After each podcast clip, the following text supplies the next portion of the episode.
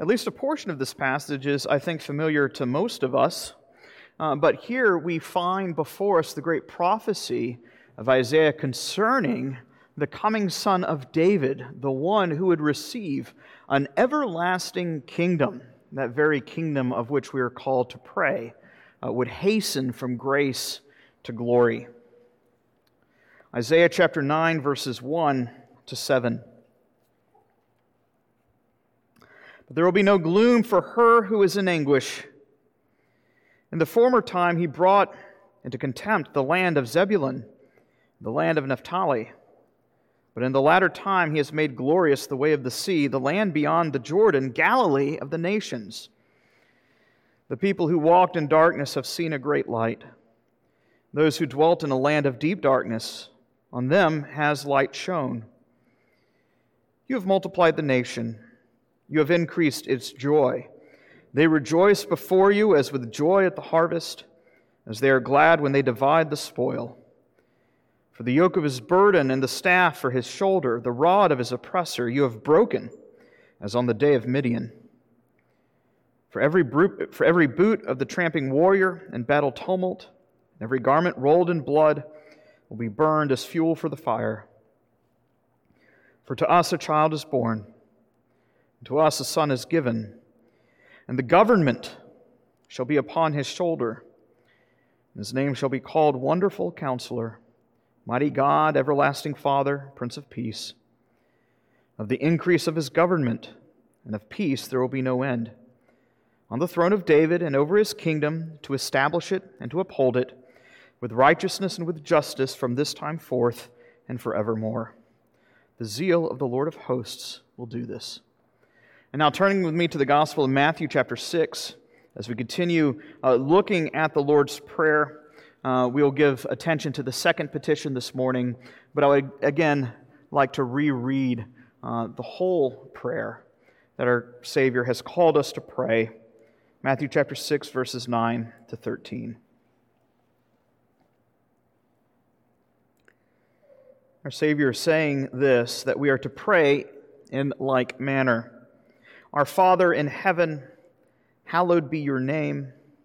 Your kingdom come, your will be done on earth as it is in heaven. Give us this day our daily bread, and forgive us our debts, as we also have forgiven our debtors. And lead us not into temptation, but deliver us from evil. Let's pray. Our gracious God and Father, uh, as we come before you in prayer, we recognize that we need um, to be taught how to pray. And so we pray that you would teach us. That in this second petition, uh, you would so reshape and reorient our hearts and its desires to long after, th- after the things that you have called us to long after. We ask these things in Christ's name. Amen. I think in the history of the human race, there's been no shortage of earthly attempts uh, to bring heaven to earth. One only thinks of the French Revolution or the Taiping Rebellion or the countless communist failures of Eastern Europe or Asia.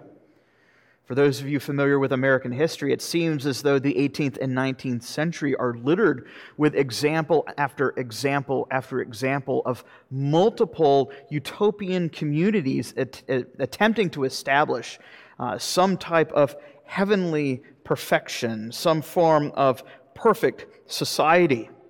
In all of these cases, philosophies or gimmicks are given and offered as some silver bullet uh, catch all to alleviate the world of all of its problems and create the perfect community. All we need to do is have better education. All we need to do is to uh, uh, uh rid the world of uh, economic classes or social distinctions or fill in the blank. What we find is that this is nothing new. It is not even a modern problem. According to the book of Daniel, the whole history of the human race is characterized by failed empire after failed empire, each successive empire attempting to establish a kingdom that would last forever. And yet, with each successive regime, each one proves to be more beastly and more tyrannical than the last.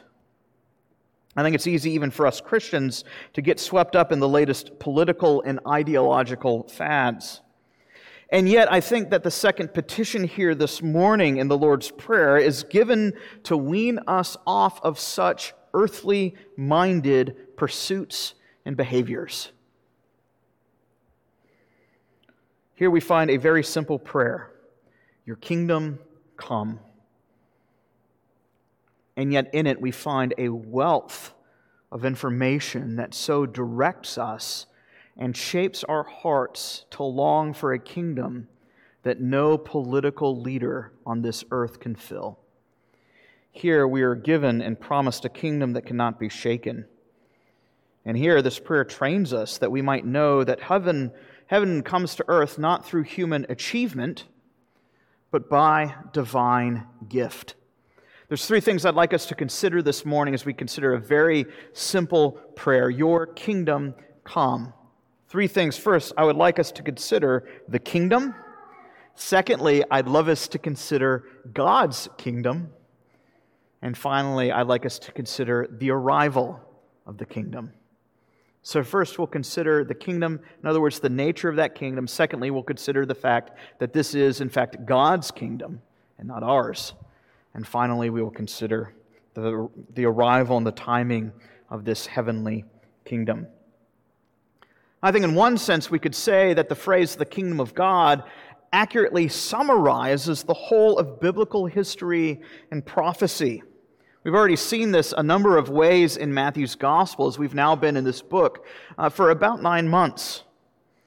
Here we find that the message of the kingdom summarized our Savior's preaching ministry. You remember that at the end of Matthew chapter 4, as he, as the, uh, uh, the, the last son, I shouldn't say the last son, he, as uh, the, the true son of Adam, comes and defeats uh, the serpent in the wilderness. It is said that he begins to go from town to town proclaiming the gospel of the kingdom. Here, the uh, Sermon on the Mount is summarized as a kingdom message, that, uh, that heralding that the, the kingdom of God has arrived in the person and work of Jesus Christ. This is important to know. This is important to recognize. Paul himself, writing to the church of Rome, says that through Adam's rebellion, death had begun to reign over all the earth. And yet, from the very opening pages of Genesis, we are told that God comes to us in his grace to upend Satan's schemes, to put death to death once and for all, to shatter death's merciless grip, to defang death, to remove the sting from its tail. God promises to upend death's reign through the promise of a son the offspring of the woman. According to Genesis, God had promised to Eve, and then from Eve to Abraham, a royal heir who would subjugate his foes, one who would be granted an everlasting dominion, that very dominion that the first Adam had forfeited by his treachery. Here, this promised son, the last Adam, would come through the nation of Israel from the tribe of Judah and through the line of David. As the Bible tells us, not only would this royal heir subjugate the gates of his enemies, but by fiery trial he would be given an everlasting dominion, according to Daniel chapter 2, Daniel chapter 7, whereby his kingdom would shatter the beastly kingdoms of men and bring history to its ultimate consummation. Just as God had promised the first Adam to establish dominion over creation, so we find that through the last Adam, the Lord Jesus Christ, that dominion, though once forfeited through the first Adam, is reclaimed and expanded and given to the last Adam as he ascends, as he rides upon the cloud to claim his everlasting inheritance. The Son of Man, the Son of Adam, triumphs over the beastly empires of the age and he receives the everlasting dominion as the Lord of heaven and of earth. And isn't it interesting that it is this title that Daniel uses, Son of Man, to speak of the work of this mysterious figure in his vision, that this title becomes Jesus' favorite self designation in his own earthly ministry. Perhaps he's trying to tell us something that he is the one of whom Daniel has spoken. He is the sum and substance of all biblical history and prophecy. And this, in fact, is one of the main features of Matthew's gospel. It begins with a royal lineage. It shows Jesus of Nazareth to be the son of Abraham and the son of David.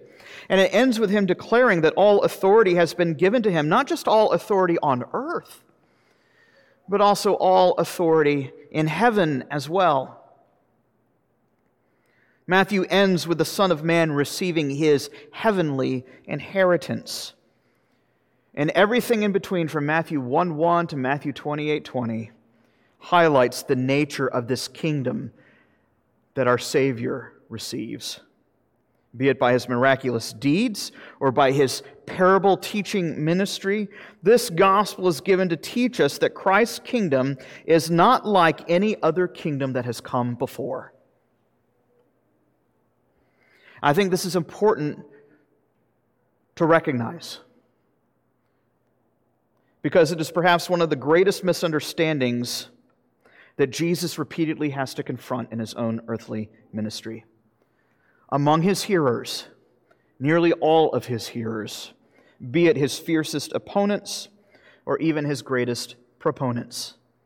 You think of Jesus as he stands before Pontius Pilate, as he stands trial condemned as a sinner, though he himself was sinless. And Pilate tells him of the authority that he holds, and what is Jesus' response? Pilate, don't you know who I am? Don't you know that I have the authority to summon legions of angels to come and deliver me from what's about to happen? And yet Jesus says he's not going to do it. Why? He says, Because my kingdom is not of this world. This is not how my kingdom operates. Fast forward just a few weeks later, 40 weeks and a few days later, as Jesus is uh, standing on a mountain about to ascend to heaven, and he's speaking with his disciples. And his disciples turn to, to Christ and they say, Well, Lord, is now the time when you're finally going to restore the kingdom? You can read this in Acts chapter 1. Even Jesus' own followers, even at that point, still don't grasp the nature of Jesus' kingdom. It is not simply another political entity. It is not simply a, a better earthly government. Here we have something that is as far different as is heaven is from earth. Even then, Jesus' own followers had misunderstood the nature of the kingdom. And what we find is when you survey church history, you find this is not a problem that plagues Jesus' own generation, but perhaps every generation thereafter. You read about the spread of Christianity in the Latin West or the Greek East, and you will find the same problem emerge over and over and over again, be it in Christendom or in Byzantium. The debate over the manner of Christ's reign and what this means for the church on earth. What is the relationship of the church to the state? Should the church run earthly governments? Should the church wield the power of the sword? Should the church act like the best political entity on the face of the earth? And so try to establish dominion for the sake of Christ as the representative of Christ on earth. And yet, time and time again, we are continually drawn back to the teaching of Scripture that under the new covenant, the weapons of the church's warfare, as Paul writes, are not carnal. They are not of flesh and blood. Rather, the weapons that we possess are a spiritual arsenal. Because the kingdom to which we have been ushered into is not a physical, national, earthly kingdom. In other words, when we speak of the kingdom, we need to recognize the means of its hastening will not come through political revolution. Political revolution will not usher in the kingdom of God, neither will cultural renewal pave the way for this heavenly empire. Here we find that the difference between God's rule and man's rule is the difference between heaven and earth itself. And we must neither confound nor conflate the two. And this is the perennial danger that the church repeatedly faces time and time again that we look at the political landscape and we go, well, the church can do it better. And so we try to operate according to the church's own, or to the state's own principles and powers. When Christ calls us to pray, Your kingdom come, He is directing us to consider the nature of this kingdom that is coming, of this kingdom that has already arrived and begun through the person and work of Christ. This is why older theologians, in particular our Presbyterian forebears, spoke so ardently of the spirituality of the church. That is not to say that our religion is to be privatized as if what we do in the midst of our community doesn't matter or shouldn't matter. That's not the point.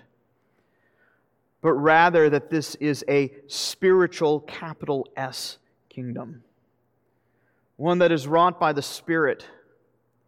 One that only comes and is secured through the work of grace that comes through the proclamation of the gospel. When we speak of the kingdom of God, we must not treat this kingdom as just another kingdom along the way a kingdom that operates according to the same rules and principles of all the empires that have come and gone before. If I can be blunt, I think this is why I'm very nervous about this renewed language we find in our own Reformed circles about those defying tyrants in the name of Christ. I think it smacks of an earthly mindedness that fails to grasp the nature of Christ's reign. Christ who reigns presently as King of his church. So when we speak of the kingdom, we must know what we are talking about. This is what the parables in Matthew's gospel are all about. And so I don't have the time to cover all of that today. But guess what? We have the next couple years to work through Matthew's gospel to take our time to recognize those things. That's why these parables are given to us. But for now, I think we could put it like this that the kingdom of God is about the reign of grace, a grace that leads to glory. Our shorter catechism, question 26, puts it like this when it asks the question How does Christ execute the office of king? As Christ, being a king, he has a kingdom. We are told what it is that he does. Christ executes the office of a king in subduing us to himself, in ruling and defending us, and in restraining and conquering all of his and all of our enemies. What a wonderful truth to know that that interadvental period, that is to say, the period between Christ's first coming and his return, is marked by this the spread of the gospel, and Christ subduing his enemies to himself in grace. And for all who are not subdued to him in grace, will be subjugated to him in judgment on the last day. That is really the whole scope of human history. If we were to write a textbook of world history, we could summarize it in these few words all of Christ's enemies being made his footstool. And I think this leads us to our next point that when we speak of the kingdom, we are speaking about God's kingdom, not my kingdom. Of course, it is true that when Christ has risen and ascended on high, he has made us partakers of an everlasting inheritance. The contrast I mean to bring here is that we should not confuse our own desires for God's desires. And God is not here to cater to our every whim. God has not come to cater to any whim, for that matter. And yet, how often do we treat prayer like that? Isn't that the great danger of the prosperity gospel movement? That God becomes the giant vending machine given to where all we have to do is slap Jesus' name on the end of the prayer and we can have whatever our heart desires. That is not what this prayer teaches us to pray. This petition reorders our priorities as it reminds us to pray, Not my kingdom come, but thy kingdom come. One of my favorite Bob Dylan songs is a song called With God on Our Side, and he retells in Dylan esque fashion modern history from the perspective of those who use God as an excuse to advance, to advance national and political interests. And yet he exposes, by the end of it, the, the sheer folly of it, the, the sheer uh, bravado that one would have to say, well, God is on, on our sides in all things, therefore we can treat him like some sort of lucky rabbit's foot.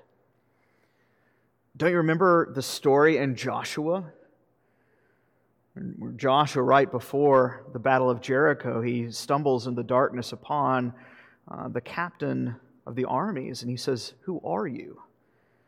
He says, Are you for us? Are you for our, adversary, our, our adversaries? And what does the angel of the Lord say? None of the above. I'm for neither. I'm the captain of the Lord of hosts. The Lord does not come to advance our own personal interests, our own national desires or purposes.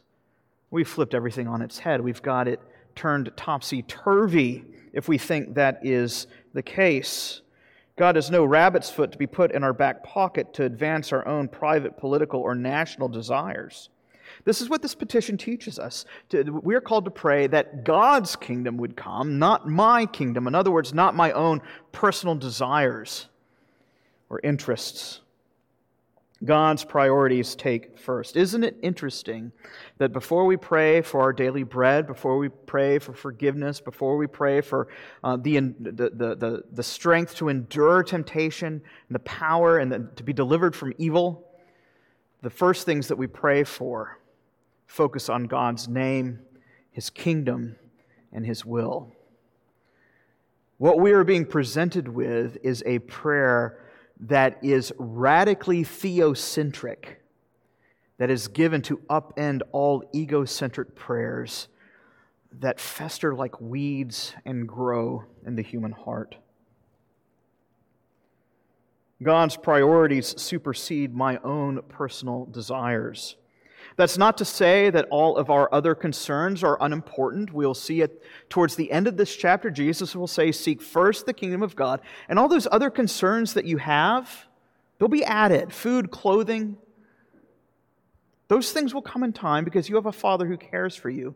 But your chief import, your chief priority, is a concern and a prayer that the kingdom of God would come. God's kingdom, not my kingdom. But we can also put it like this that this is God's kingdom, not a democracy. Winston Churchill famously once said that democracy is the worst form of government except for all other forms that have ever been tried. And I think from an earthly vantage point, a republic might be the best earthly way that we have to keep human sin in check. So don't mishear me. I'm not knocking on uh, a republic. It might be better than a monarchy, it's definitely better than communism. But even in its purest form, neither a democracy nor a republic can ever quell the sin that reigns in the human heart. God has given the civil authorities for our good to curb sin, to constrain sin, by the establishment of righteous laws. But these earthly political powers, not a single one of them can ever conquer sin. The best these earthly kingdoms can do on their best day is keep sin at bay. And so, like every other human institution, democracy will prove itself wanting in this regard especially when the will of the people is hell bent on committing sin. But the good news that we have here as citizens of heaven is that there is another kingdom that stands unshakable. A kingdom that is governed according to a law that will never change according to the whims of the mob. That there is no higher judicatority judicatory than the maker of heaven and earth. And he does not change his mind. He governs his kingdom according to the righteousness that he possesses, the righteousness that he alone is. And here we find a kingdom founded on that unalterable righteousness, and that is God's kingdom. Again, do not misunderstand me. I am a big fan of the United States of America. But at the end of the day, according to the Bible, according to the book of Daniel and Revelation, the United States of America, like every other human political institution, will crumble and will fall.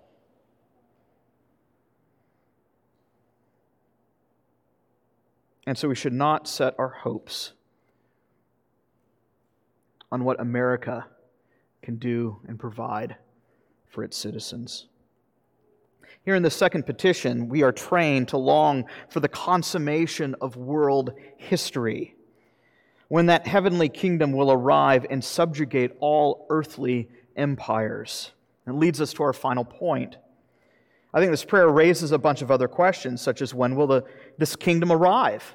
If we're supposed to pray for its hastening and to pray for its arrival, does that mean that God is somehow not reigning now?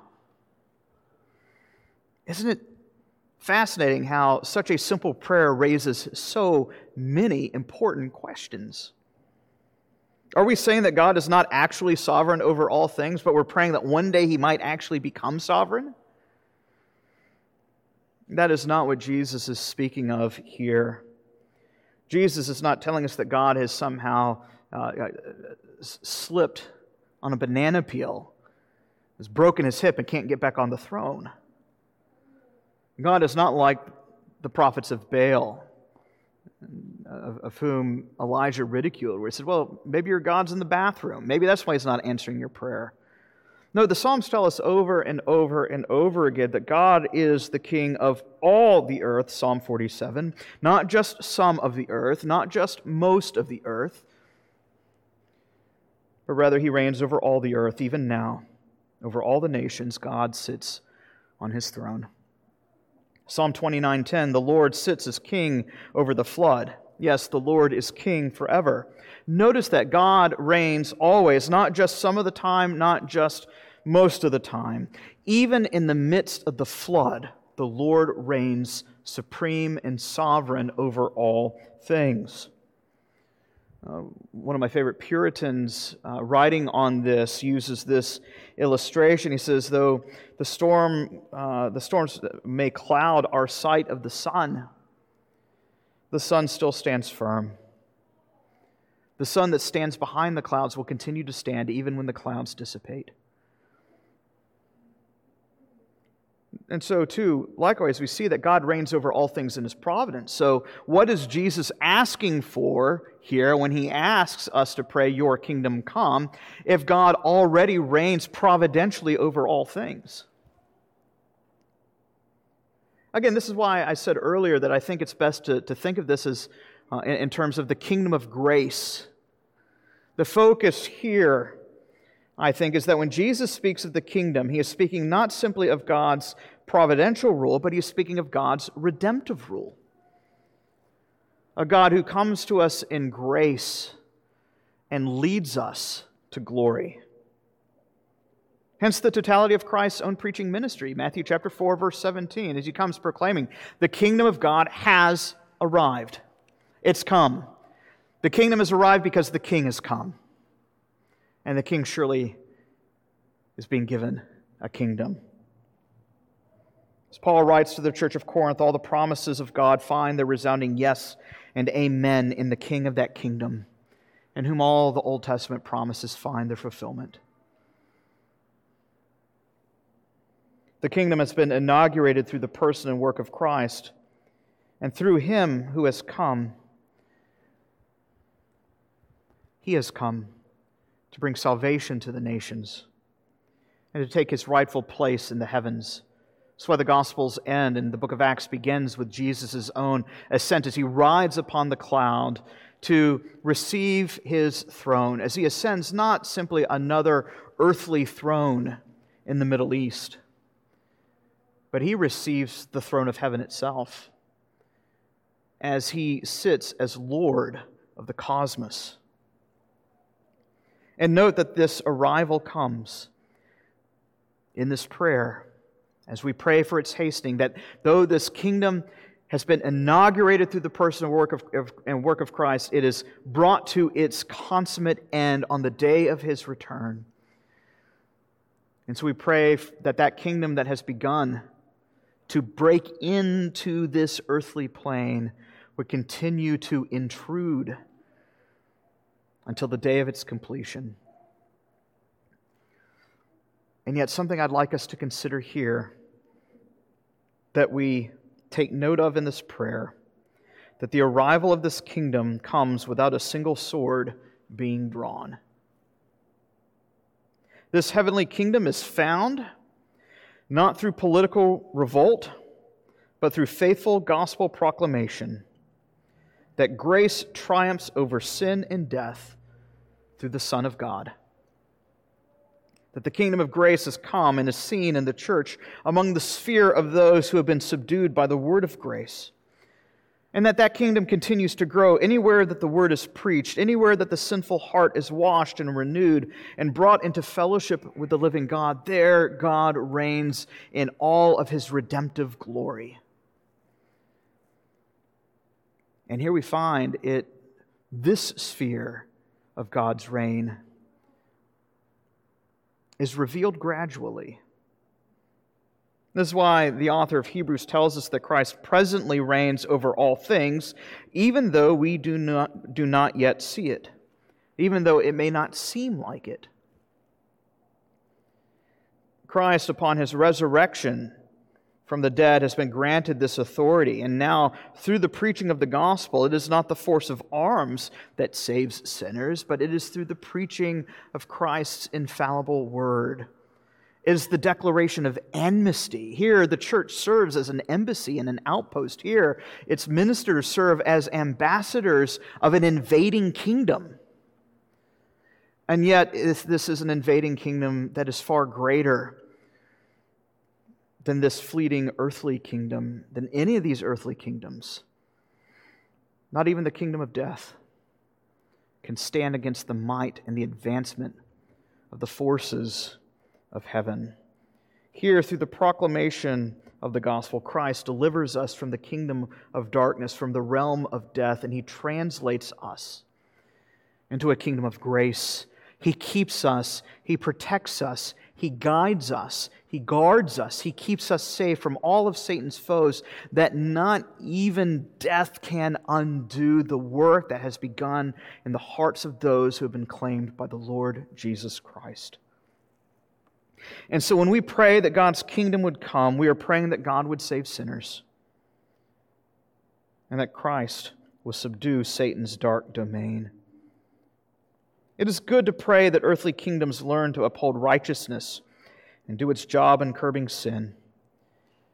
But we must also pray that the heavenly kingdom would come and that Christ would not simply curb sin, but that he would conquer sin by the word of his grace.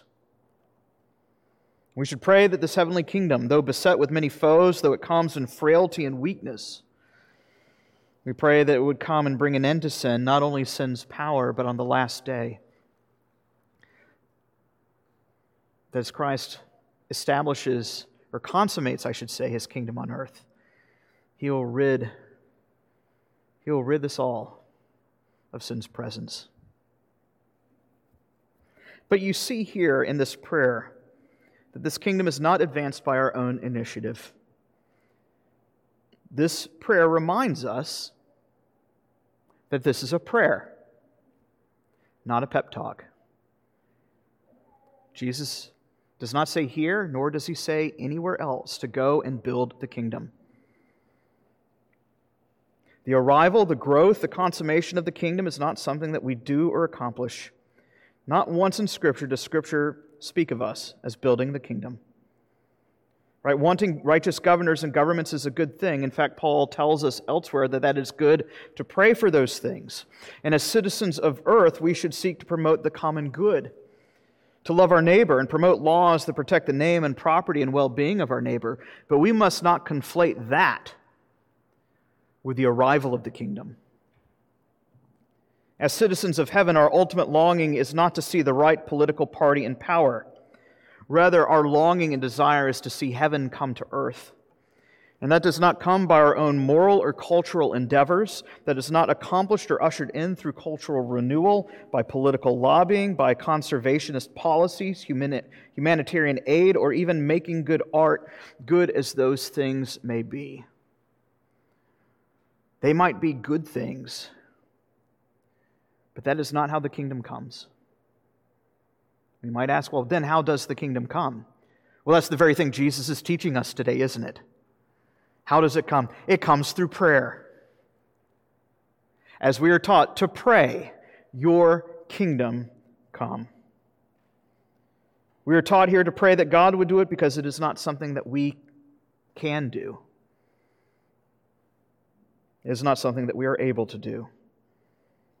If we fail to grasp this, we will end up no better than the countless regimes and the innumerable cults that have tried to bring heaven to earth by their own labors. The heavenly kingdom will not be ushered in by the next election cycle. And yet, here, as the church assembles for the Lord's Day in worship, we are given a foretaste of that kingdom, aren't we? That's why our confession of faith says that the visible manifestation of God's kingdom on earth is found in the church. This is where the sphere of God's redemptive rule and reign is found. This is why corporate worship is so important.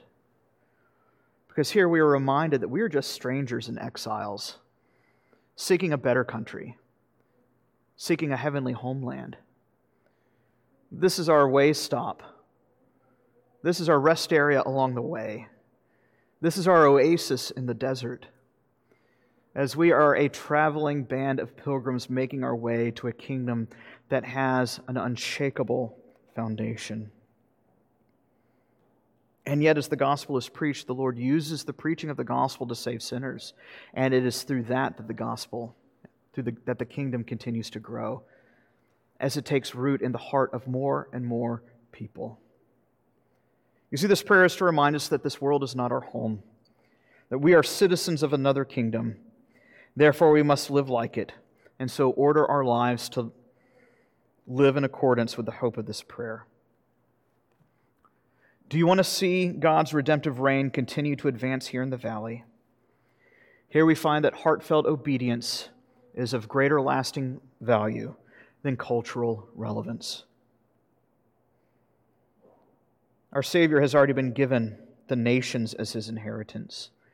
And the means by which he claims the souls of sinners is through the preaching of the word. And so we pray that the Lord's kingdom would come and that the Lord would bless his word that through the faithful preaching and in answer to prayer, and with the lives of those intent on living in ardent expectation of that kingdom, that the Lord would hear our, our prayers and that He would grant them, and that His kingdom would be established on the day of our Savior's, Savior's great return.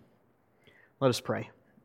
Our gracious God and Father, we do thank you for your word, and we pray that uh, in these three small words, your kingdom come, uh, that you would so reshape our hearts to think of your kingdom uh, as of taking great priority, and that your kingdom would come, and that our hearts would long for it.